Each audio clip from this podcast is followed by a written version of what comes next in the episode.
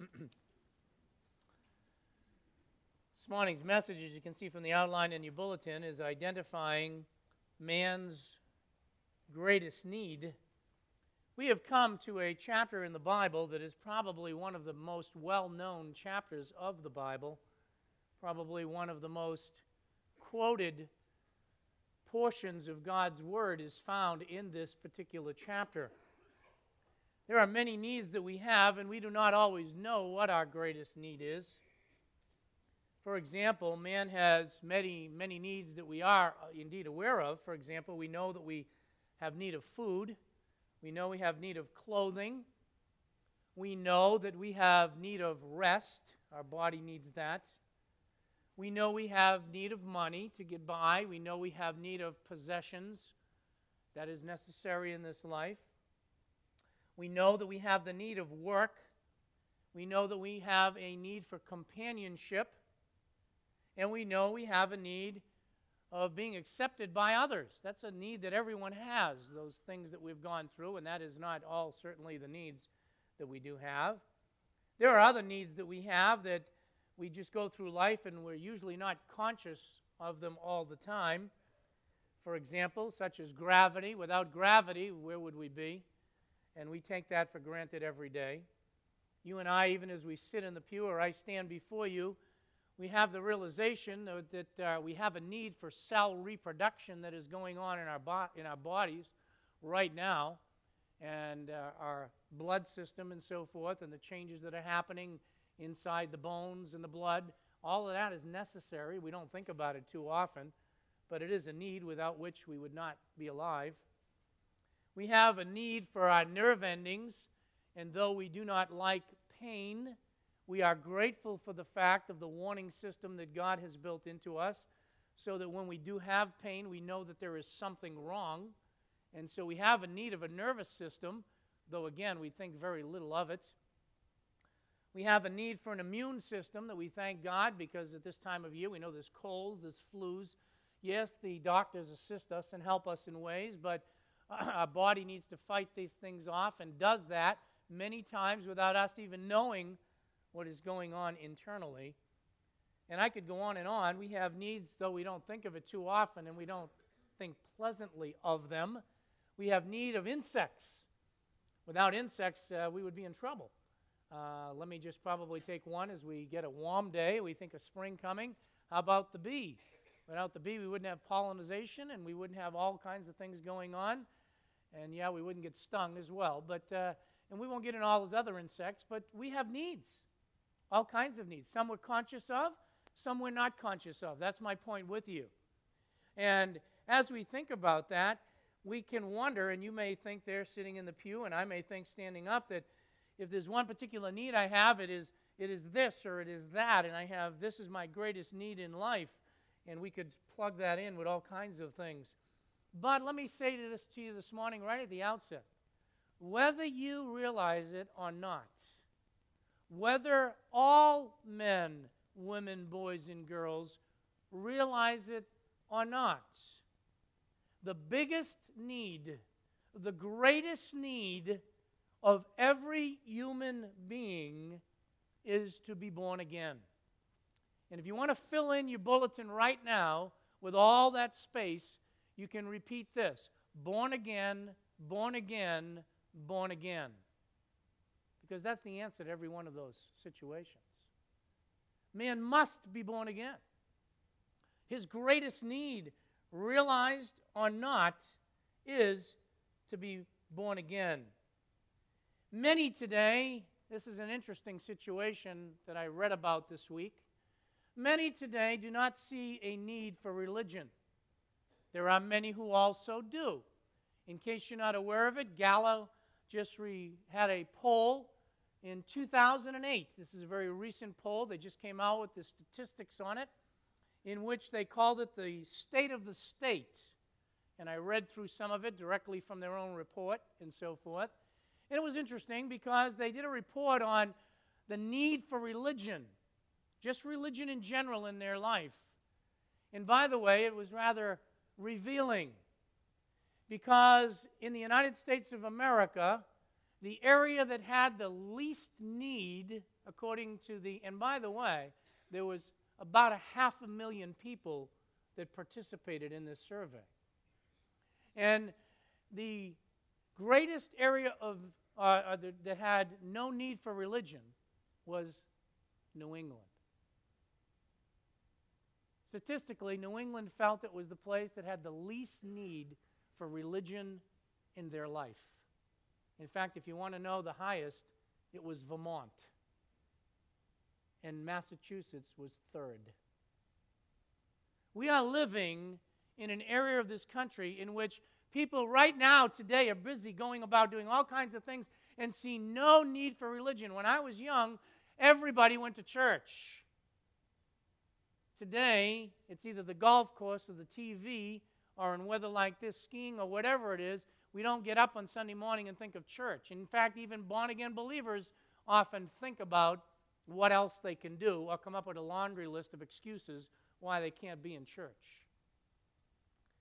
More and more, we're becoming a society that has little need, and it's rather interesting. And so some think they're okay, when in reality, they're not. In our text, as we've been studying, and you know, going back to last week, in verses 23 to 30, uh, 23 to 25, we saw that Jesus had been involved in signs or miracles, and many had seen them. And it told us in that passage that many, verse 23, believed on the Lord Jesus Christ. But while they had a faith, and we talked about that last week, while they had some faith and while there was a belief, they were not what we would call saved. And they didn't know it. They didn't belong to God, and they didn't know it. They were not on their way to heaven, and they didn't know it. In fact, some of them thought they were, as we'll see this morning. We know that because in verse 24, I showed you the play on words. The Lord specifically brought out while they believed, He didn't believe their belief. That's what He's saying. He didn't believe, he didn't commit himself to them because he knew their faith was not a real faith because he could look into the hearts. He didn't just look in the surface, he can see what's inside. We just sang about that. Even our worship. In case you, you know, you look at songs and sometimes when you're learning songs, you see that and you say it's a little different and so forth. Did you look at the words? Even our worship as we come here on Sunday mornings, it's about the heart. It's not about everything that goes on on the outside. That should be a result of what's going on inside. And it's interesting because as we go on, went on in that passage, the Lord brings to us, and I showed you how it connected to chapter 3, verse 1, and He brings us an illustration of what He's talking about. He didn't commit Himself because He knew what was in man, verse 25, and then it says in chapter 3, verse 1, now there was a man, and He's going to illustrate to us an example of someone, how, although in this case, God is obviously working in the man's heart it is an illustration biblically, right in the context of a man who had belief, but a man who was even thinking he was right with God when in reality, not on his way to heaven at all. And so it's an illustration given to us. This man, as we saw last week, was religious. He was a Pharisee. He was a man, if you would, we would say today, of the cloth. He was a man who outwardly had committed himself to such things as the Ten Commandments, as the laws concerning the Sabbath. He had committed himself to trying to be, if you will, quote unquote, as good on the outside as he could possibly be. And if there was anyone that fall, fell into a category that would be considered a separatist and one committed to God, it was a Pharisee. This man qualified. This man was a man of years, as we'll see this morning whereby he was not a young man, he was a man of experience. He had been through life, he had lived, he was mature, mature enough to realize things that had happened in his life and to have seen a lot of things. His image was important to him, but this guy was not on his way to heaven. He comes to Jesus because God's working in his heart and identifies the Lord Jesus Christ. He says that, and we observe some things. As he comes to him, he's thinking he's okay. He's thinking he's right with God. He thinks he knows God. He thinks he's on his way to heaven. And so he comes and has this private conversation with Jesus by night, and I won't go into that again in verses 1 and 2. But then we see that what happens is Jesus saw right through him. And he says to him right away that Nicodemus basically, you can't even see the kingdom of heaven. Verse 3. Nicodemus had an inadequate understanding of who Jesus Christ is, as do many today. Why? In verse 2, he recognized him, Rabbi, you are a teacher, putting him on basically the same level. By the way, we haven't gotten that far, but we will see, and I believe it is true, because when we get a little further in the text beyond even today, the Lord Jesus will point out to Nicodemus, Art thou, and he uses the article, the teacher, meaning he was probably the most prominent teacher of the day, even above Gamaliel and so forth, in my personal opinion, because of that. The Lord Jesus recognized this ability of this teacher, and he says, You know that, and you can't understand the things of God? You really don't know? So this guy puts Jesus on that level. He knows that God was working in his life. There are many today that say Jesus Christ is a good teacher. There are many that say that Jesus Christ is a moral man and was a good leader. But when it comes to understanding and believing that he's the only Messiah, when it comes to understanding that he's the only Savior, when it comes to understanding that he's God, people don't go that far and they have an inadequate, excuse me, inadequate understanding. Nicodemus, though older, though religious, though outwardly conforming to morality, had an improper concept of who the Messiah was and who Jesus Christ was. He, in fact, is ignorant of his own spiritual condition, ignorant of the fact that he was lost. But because God was working in his heart, he at least had enough perception as God opened up his understanding to be inquisitive enough to want to have some answers. So, how does one seek or see the kingdom of God? Well, in verses 3 and 4, when we left off in verse 3, Jesus cuts right through and comes up with this statement. He says, Truly, truly, I say to you, unless one is born again, he cannot see the kingdom of God. Now, Nicodemus was asked, uh, pointing out some things about the miracles, if you will, and I want you to notice again that Jesus Christ cuts right through it. He interrupts him. He doesn't even let him finish. He says, you know, unless God was with you and so forth, why? Jesus does not want to get bogged down. He's not interested in talking about his miracles. If that was you and I, and somebody came to us and said, hey, you know, you've been doing some great things. We'd, oh, yeah, isn't that wonderful? He doesn't want to get caught in a, getting caught up in that. Or they come to us with genealogies, or they come to us, you know, for example, you ever hear this? Uh, said to you, well, you know what? Did Adam and Eve have a uh, belly button? And you have to start thinking, wow, you know, let me think about that one. You know, they were the first one. And all of a sudden, we spend three days on theological discussion that have nothing to do with anything. Oh, you know, you know, where do the angels come from and how do they get around? Wait a minute. Jesus could have been the first one to talk about the miracles and the signs. He didn't get bogged down in that. He cut right through it. Why? That was not the thing that he wanted to get distracted on. Let me give you a little practical application there. When you're dealing with somebody that does not know Christ, don't get bogged down in all of their questions. Be honest with them. Tell them, I'll try to get an answer for you, but they need to hear something else. What is it? The same thing he needed to see. You know what, Nicodemus? You can't even see the kingdom of God. Well, that's kind of deflating. Yes, it is. When it comes to salvation, that is the main issue. It is not all these other peripheral things. He starts with the adverbs truly, truly. And by the way, this is the only uh, gospel account that you find that. It's used 23 times in the gospel according to John. In all of the other gospels, all he says is truly. He does it once. They record it that way. But truly, truly, as we see that expression, it's common with John. I'm not going to make too much about it, just to point out this. Why does he do it? Probably to show, number one, his authority, and certainly to show a point of emphasis. What is that? You need to pay attention to what I'm going to say. This is very important. And what is it? John thinks that he sees something. He thinks he sees Jesus. He thinks he sees what's going on. And yet he could not see the kingdom of God. Now, again, I ended with that last week. He's not talking about the kingdom of God, which is, by the way, universal in that sense here, because obviously John is in that. I mean, Nicodemus is in that. It, that isn't the emphasis that Christ has here. The kingdom of God can be seen a number of different ways in Scripture. But rather than get into a total study about that. The kingdom of God is used in relationship to salvation here. How do you know that, Pastor Dan?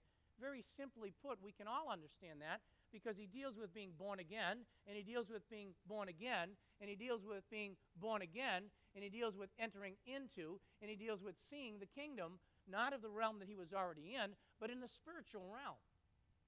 So, in the immediate context, he's dealing with the kingdom of God in its proper understanding, I believe, in this passage, as referring to salvation. And he says, You can't perceive salvation, nor can you even enter into salvation unless something happens. So, in the context, I think he's dealing with it in that realm. The Jews thought that they could see spiritual things. The Jews thought that because of their descendants being descendants of Abraham, they were part of the kingdom. He probably thought because of his office, he had reached this high height and he could possibly be all set. And all their life was spent on re, uh, observing the Old Testament and the laws of the Old Testament. But according to Jesus Christ, he cuts right through it and says, Nicodemus, you can even see or perceive the kingdom of God. Why? The natural man cannot understand the things of God. It's that simple. For us to be born into this world, I'm going to try to exegete the passage properly, but also give you a simple understanding. For us to enter into this world, we are given all the parts so we can relate to this world. And we can see with our eyes, we can feel, we can touch, and so forth because of a normal birth. But unless we've been born again, and I'll expand on that term in a minute, we cannot even begin to see. Why? Because in the physical sense, we cannot, in and of ourselves, see or understand the things of God. I want you to turn to a couple of verses and show you this why, and show you why, excuse me. 1 Corinthians chapter 2. Let's go there. I want you to see it. 1 Corinthians chapter 2, and many of you are familiar with it, but verse 14. World, by God's grace, within the next week to a week and a half, my daughter will be bringing our sixth grandchild into the world. And when that happens, that physical birth will only equip that child to live in this world, period. The person, that child will have a spirit, but at that stage of its life will not be properly equipped to understand spiritual things yet. How do we know that? Verse 14. But a natural man, that's you and I, unless there are certain people that are aliens that came from another planet, and I assure you, though sometimes we behave that way, there are none in this room. Okay? Natural man does not accept the things of the Spirit of God. Why? For they are foolishness to him. And he cannot, watch this, understand them. Because spiritual things basically are spiritually appraised. And the problem is we don't have the right equipment. And I still go back, and I know there's technology today with MP3s and all of that stuff, but allow my age to show. If you had an AM and FM radio, if anyone still has them, all right, you cannot get an FM signal with an AM radio. Impossible. Maybe what I should say is you can't get cable stations if all you've got is an antenna sticking up on your TV, and I don't think anybody does. Okay? You get the, the, the point. The natural man is not equipped yet. I also want you to understand that it says something in Ephesians chapter 2. Would you go there, please? Ephesians chapter 2.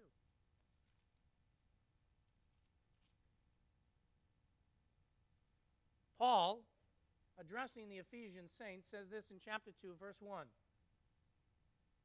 He says, And you were what? dead. He's talking to people that are alive. But he says you were dead. Where? In your trespasses and sins, in which you formerly walked according to the course of this world, according to the prince of the power of the air, of the spirit that is now working in the sons of disobedience, and among whom among them we too all formerly lived how can you live and be dead? Easy. Why? Living physically, living in the flesh, dead spiritually. In other words, what we're saying is when you're born into this world, there is no spiritual life yet. The unbeliever is spiritually dead and doesn't know it. He's walking dead.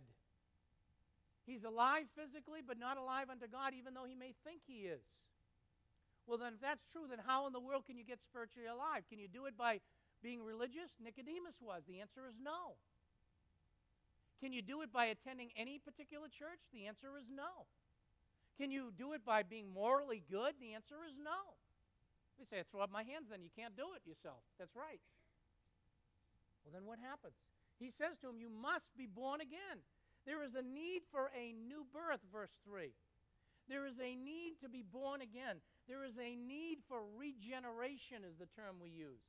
There is a need for a simple second birth, born again. There is a need, and I think this is important, and I want to emphasize it, to be born not from this world standard, but born from above. Because the word can mean to be born again a second time. The, mer- the word also can mean to be born from above. How do you know that, Pastor Dan? Well, if you look at the immediate context, or I should say the surrounding context, get down to verse 31. Verse 31 of John chapter 3. He uses the same word, and watch what he says. He who comes from above. That's the same word as you have basically in verse 3. To be born, the word again. That's the same expression when he says, He who comes from above is above all. So, what must you do? You must be born from above. And I think that puts it in perspective, though both things are true. You have to have a second birth. How do you get a second birth? Physically, he's going to address that in a second. No. It's got to happen from God. It's got to happen from God's hand. How's this possible? Now, Nicodemus was old, and watch what he says. This will help explain it. In verse 4, Nicodemus said to him, How can a man be born when he is old? That tells you already, by the way, I believe in the immediate context, that Nicodemus was an older man. Not only had would he have to have had some age to be a Pharisee, but he was an older man. And he's concerned because what he's hearing from this teacher is that, hey, Nicodemus, you can't even see the spiritual things. And he's thinking to himself, wait a minute, a Pharisee? I'm old. Now, wait a minute, how can this happen? And he's not an ignorant man. He's not, he's just trying to even go back, and he sees an impossibility. He's not being foolish when he says what he does in verse 4. When he says, can he cannot enter a second time into his mother's womb and be born, can he? He knew it was impossible. That's why he's saying that. And that is a true statement. It is absolutely impossible for man to get this type of birth on his own. It can't happen. He's spiritually dead. He's unaware of what's going on. He cannot possibly start over, and I'll expand on that in, in a few moments. It's like what is said in Jeremiah. I won't turn there to that passage, but it's talking about the color of skin, and it also uses the leopard and says, Can he change his spots? The answer is no. He can't change who you are. You and I can't change who we are. We're human beings, period. Equipped for this world. Well, then how can we get into a spiritual world? It's, we have to be born from above. We have to be born again. And he helps us to expand. And as I go on, I'll expand on it. In verse 5, he then comes to the idea of entering. And by the way, let me just say this I think there is too much made about the seeing and entering. I think as you follow through the context, the whole emphasis is simply put is this way. In order to have a spiritual birth, God must do it, period. Whether that's to perceive or whether that's to enter. But he says, How can we enter the kingdom of God? In verses 5 and 6, Jesus says, Truly, truly, I say to you, in other words, listen up again, unless one is born of water and of spirit, he cannot enter the kingdom of God. It's got nothing to do with your first birth, per se. Now, let me make some exegetical important points here, first of all, because this passage has really been misinterpreted many times, I believe. What is he talking about?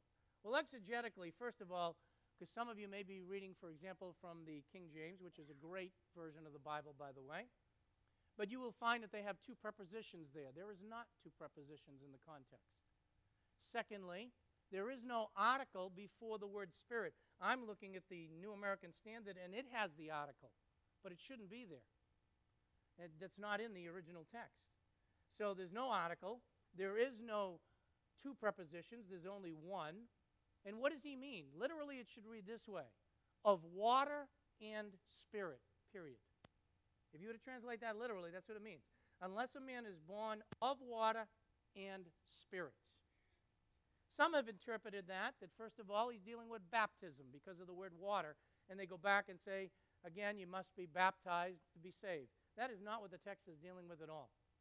First of all, he's not dealing with the baptism of John. I'll just be very brief on this. Because if it was John's baptism, John is gone, his baptism is stopped, so none of us could be saved. He can't be dealing with that. Second, if he was dealing with baptism, the Lord Jesus Christ failed. Why? He didn't baptize anybody. And if he was calling him to be baptized with water, then why didn't he do it? Obviously. And if he's dealing with Christian baptism, that doesn't make sense. Why? Because Christian baptism hasn't even come into play by chapter 3, and he's talking about water. So the concept of baptism, throw it away.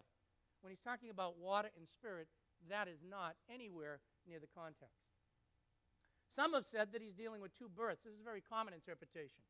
That when he's dealing with the, the water, that has to do with the, the fluid with the baby when the baby's being born, and that's got to do with you must be born physically and you must be born spiritually. That's what he's referring to. I don't think so. I don't think it's got anything to do with that, and it's foreign to the text. Why? And to give you it very clearly, he's only dealing with one thing. What? Verse 3 born again. What's he dealing with in verse 7? You must be what? Born again, born from above. What has he got in the middle of that? Something foreign? No. You must be born what? Again. What does it mean again? Of water and, uh, excuse me, water and of spirit, period. Or of water and spirit. That is an explanation, that is a phrase that only means one thing spiritual birth, period. Because that's what fits the context. So when he says water and spirit, what does it got to do with water?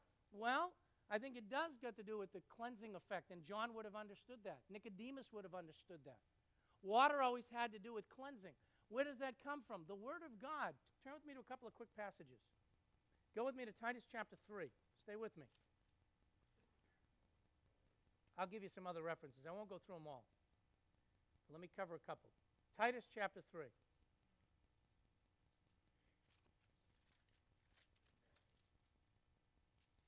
In Titus chapter 3, verse 5. Stay with me. He saved us. Who did? God saved us. How? Not on the basis of deeds, that's what we just talked about, which we have done in righteousness, but according to his mercy, how did he do it? By the washing, what? Of regeneration. What is that? Uh, and renewing by the Holy Spirit. The washing of regeneration is the Word of God that has a cleansing effect. It is the Word of God that brings us the gospel, which is the power of God unto salvation to as many as believe. God has chosen the foolishness of preaching. Go with me to Ephesians chapter 5. Ephesians chapter 5.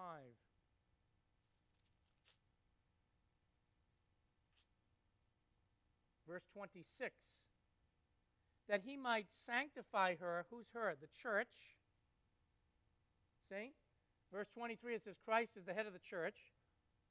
Then verse 26, that he, that is Christ, might sanctify her, that is the church. How?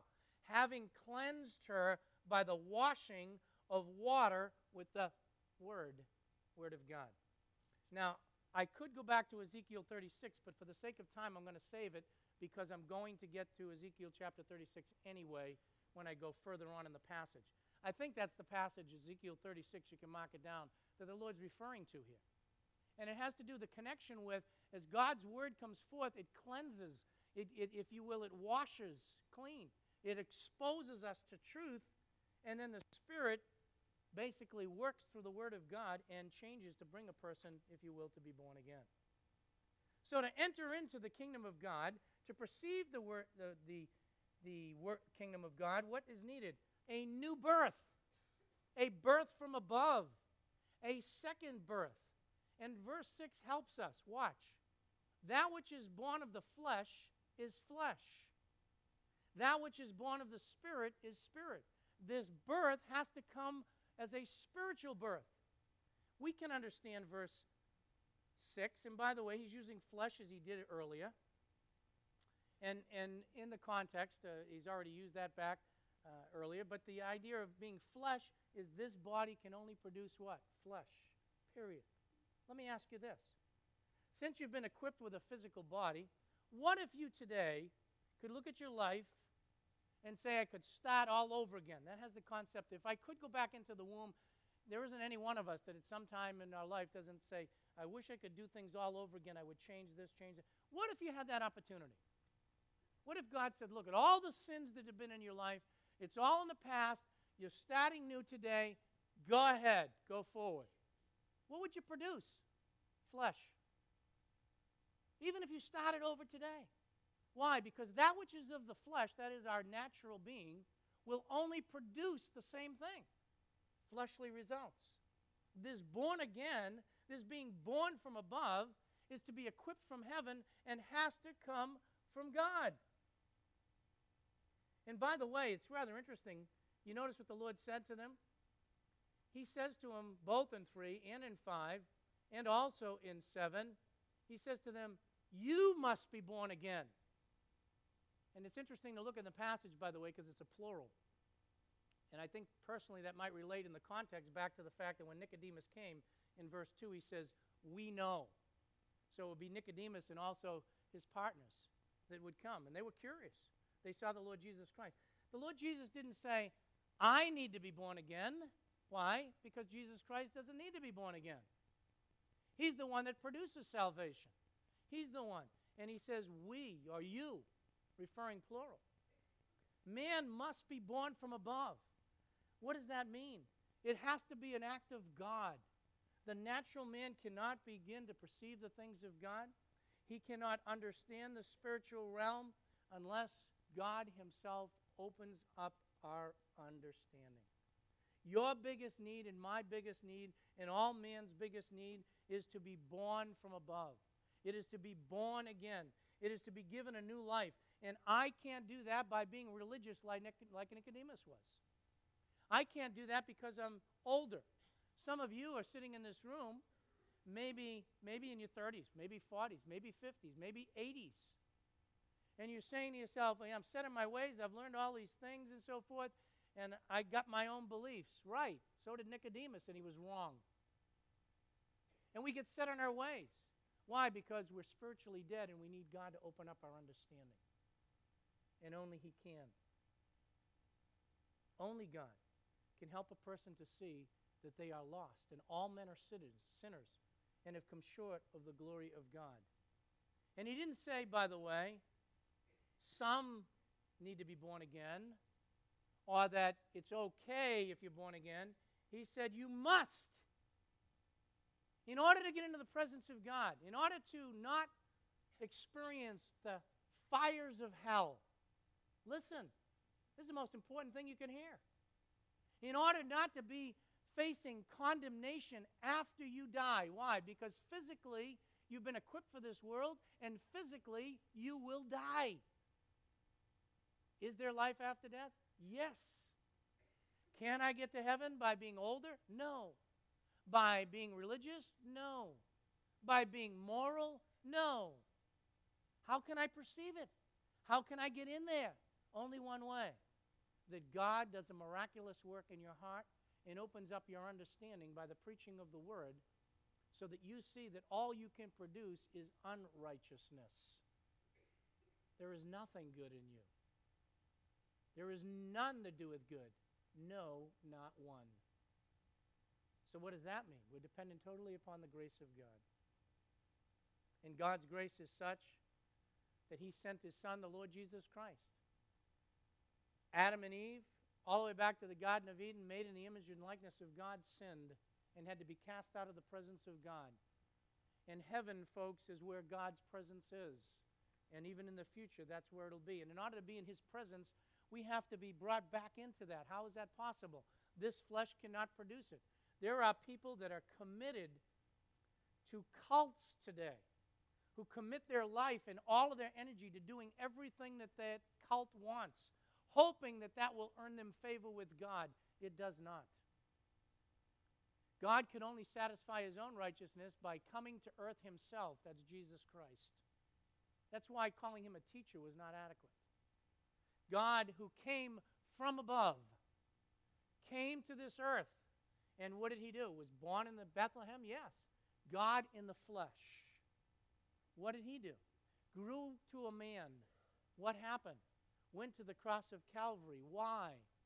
Because he who knew no sin was without sin, who was from above, was able to satisfy a holy and a righteous God by paying the penalty and price for sin. What is that?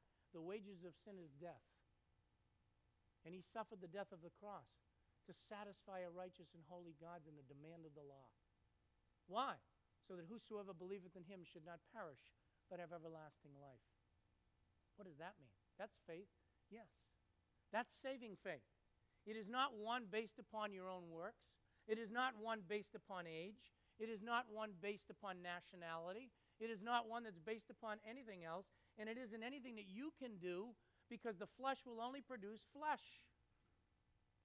But it's something in which God does, in which He takes the Word of God and God works behind the scenes, miraculously opening up the heart of people like He will with Nicodemus to the understanding that Jesus Christ is God, very God, satisfied God, and this being born again, or being born from above, or regeneration, our salvation comes when God miraculously works in a life and opens up their understanding to who Jesus Christ is, and by faith they come to trust in Jesus Christ. All the work of God. How does it happen? God is the source of life from above. The Holy Spirit is the agent, if you want to get this. God is the source of life for this world, yes. He's the source of life for second birth. The agency through which He works is the Holy Spirit, who you can't see and I can't see. That's what He s- explains even in verse 8. And it's a little play on words, in my opinion, because the word spirit means also wind or it means breath. And you and I can relate to verse 8. Why? we can see, I just happen to look this moment out the window and I can see those bushes moving. I can't see where the wind came from. I can't see where it's gone, but I can see the effects of it on that bush right there. That's what he's saying in verse 8. And so it's true when God works into a heart and changes him. This isn't turning over a new leaf. This isn't going back into your mother's womb to be born again because all you will produce is the flesh again. This is an entire change that takes place from the inside out by the act of God through the agency of the Holy Spirit. And the means that he uses is the Word of God. Why? Because the Word of God is the truth of God and tell, helps us to understand that we are sinners and helps us to understand that Jesus Christ is the only way, truth, and life. No one can come unto the Father but by him. He's the only one through which people have to place their faith. And the faith is the effects. When a person has truly believed in their heart, have trusted in God, just like the wind, you will see the effect of the Spirit of God, and that's what he means. One who is born of the Spirit, you will see the effects of that faith. Now, there's always concern about the perception and the faith and the belief. Yes, it's all of God, and I believe it happens just like that instantaneously. And while there's sometimes a concern about the chronology of it, and so forth. Logically, we can look at the chronology, but the chronology, the way it happens in God's eyes, is God uses the Word of God and works in a heart just like that to help them to realize. Sometimes it's through an awful lot of knowledge of the Word of God. Sometimes it's through one verse. Sometimes it's through situations where the people have come in contact with the Word of God. But that's God's work. And some say, well, if it's all of God, and then that means that it's election, which it is, well, I don't know that I'm saved. Is God working in your heart right now? Well, I don't know if I can come to Him. Come unto the Lord Jesus Christ, all you that labor and are heavy laden. I'll give you rest, and you'll find rest for your souls. All that come to me, I will in no wise cast out. God uses the Word of God to bring us to conviction. And that's known as repentance, where we realize that there is nothing. Listen, if you get nothing else out of the message, it's this when he talks about to be able to perceive, you must be born from above. To be able to enter, you must be born of water and spirit. Born from above. Don't marvel at this. You must be, verse 7, born from above. You must be born again. How does that happen? It's when God brings conviction that we're a sinner and the flesh produces nothing. There is no way you could ever satisfy a righteous and a holy God. Only He could satisfy Himself through Jesus Christ and through exercising faith in the finished and completed work. It isn't Jesus Christ as a teacher. It isn't Jesus Christ at the cross plus me being good. It isn't Jesus Christ plus reading my Bible. It isn't Jesus Christ plus me trying to be righteous and keeping the Ten Commandments. It's Jesus Christ and his satisfying work and his resurrection to get victory over death alone. And how do I perceive that? By God opening up your understanding, as he did for me and many that are in this room. Why? So that we have nothing to boast of. So being born again is a new life. It's a spiritual life, not one that I can earn, not one that any flesh can earn, not one that anyone can do for. It's simply to receive. And when that faith is real, it'll be seen. And its effects will be seen because the life will belong to Christ. And then truly you have been bought from above. Your life is not your own, you belong to Him. You live for Him, and it will be seen in the life. Too many today, you heard me a couple of weeks ago give a very strong message regarding even people that have been attending this church for years. It is so easy to perceive Jesus Christ as a religious person. It is so easy to perceive that by reading my Bible, I will be saved by attending church. If the transaction is real in your heart and you are born from above, you didn't do it, God did it. And when God did it, it will be changed, and you will realize that you are no longer your own, you belong to Him. And what you will do is produce in your life a thankful heart that is simply praising God. Why did He choose me? He had no right, no reason to do it. He had every right to do it. And He simply did. And you ought to be grateful. If you're here without Christ, now what do I do? You must be born again.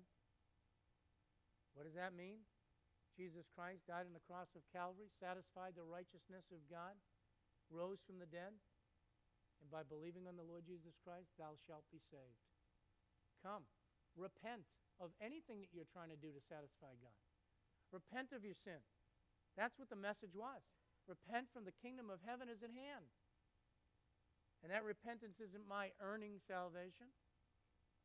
It's believing on the one that Jesus that God had sent and that's Jesus Christ. Your greatest need, my greatest need, the greatest need for this world is to be born again.